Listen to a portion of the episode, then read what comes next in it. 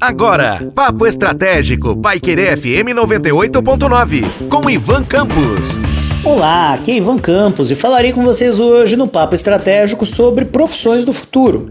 Algumas profissões que ainda não existem ou que estão engatinhando e ainda nem são reconhecidas formalmente como profissões, mas que têm aí uma tendência de desenvolvimento não só do campo profissional, mas também em termos econômicos, gerando uma, uma futura rentabilidade para quem se aventurar por tais cercanias, que pode fazer com que muita gente que hoje trabalha em espaços formais e em empresas venham a buscar então essa mudança para estes novos campos profissionais.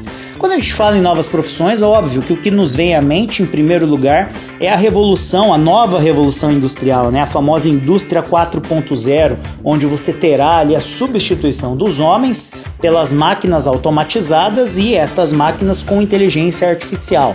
Mas na mesma proporção em que os postos de trabalho formais hoje serão substituídos por máquinas, por sistemas robotizados, por inteligência artificial, nós teremos um incremento no número de vagas e postos de trabalho que estarão atuando por trás dessas instâncias, que são as pessoas que estarão atreladas ao desenvolvimento desses equipamentos, dessas tecnologias, destes programas, destas inteligências artificiais. Para muita gente, inclusive para mim, é um tanto quanto distante imaginar que num futuro muito próximo nós teremos ali postos formais dentro da indústria, como eventualmente pessoas que hoje fazem a torra do café ou pessoas que hoje trabalham né, dentro do processo de desenvolvimento é, da linha de montagem, lá na parte de embalagens, etc., e que precisam colocar literalmente a mão na massa, sendo substituídos por robôs. Mas isso já é uma realidade, principalmente quando a gente fala fora do Brasil e até mesmo em grandes grupos econômicos que trabalham em diferentes áreas, né?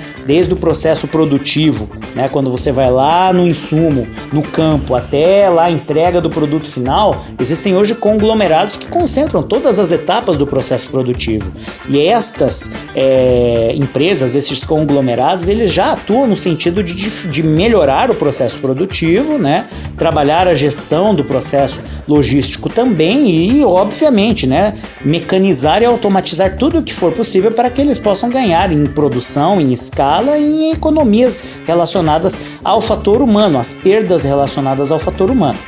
E aí, nesse contexto, a gente pensa, mas poxa vida, existem campos além destes que envolvem, né, propriamente dita mecanização e a automação? Sim. Quando a gente fala em termos de tecnologia, hoje pessoas, desenvolvedores, programadores, gente que pensa sob a premissa, no caso, de ofertar novas experiências para outras pessoas, tem uma possibilidade muito grande de mercado. Né? Quando a gente pensa, eu estava recentemente lendo alguns artigos e comentando com alguns colegas, inclusive um amigo meu da área de desenvolvimento de sistemas, é, hoje a gente já tem campos de trabalho fora do Brasil, e aí olhando por uma premissa relacionada até à ficção científica, né? de pessoas que atuarão como curadores de memórias, né, para então atender as demandas, né, de pessoas que sofrem com mal de Alzheimer ou que tiveram perda de memória por conta de um acidente e que então estas pessoas atuarão no sentido de fazer a cura das memórias que existiram, né, das vidas, das vivências relacionadas à vida, às vidas dessas pessoas afetadas por um infortúnio relacionado a uma doença ou a um acidente, restaurando estas memórias para que este legado não se perca.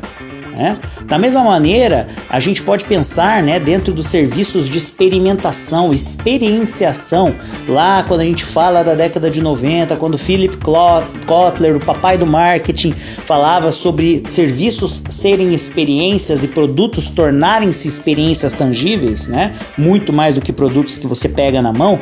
Então a gente hoje fala em realidade aumentada, realidade virtual, inteligência artificial como campos ainda pouco explorados, mas que podem levar você a uma experiência. Então hoje você, por exemplo, poderia viajar para a África e fazer um safari na África sem que você esteja de fato na África, por meio da realidade aumentada. Você economizaria, eventualmente pagaria muito menos para ter essa experiência. E ainda que ela não fosse real, ela seria muito próxima da realidade. A mesma coisa também envolve quando a gente pensa né, sobre a questão da, da guarda né, de, de, de memórias afetivas relacionadas então a determinados campos de atuação que a gente tem hoje, como a memória documental transformada em memória digital, ou então no caso quando a gente fala do cinema ou da televisão antiga, né, transformada em acervo digital para que as gerações atuais e futuras tenham acesso. E ainda temos outros campos também relacionados à inteligência artificial e até mesmo ao desenvolvimento de simulações, ao desenvolvimento de, da robotização e da automação das residências, que são campos pouco explorados e que são oportunidades, pensando nas profissões do futuro, para esta geração atual que está estudando, para gerações futuras e, por que não, para quem está hoje insatisfeito na sua profissão. Fica a reflexão. Um forte abraço e até a próxima. Você ouviu Papo Estratégico, Paiquerê FM 98.9, com Ivan Campos.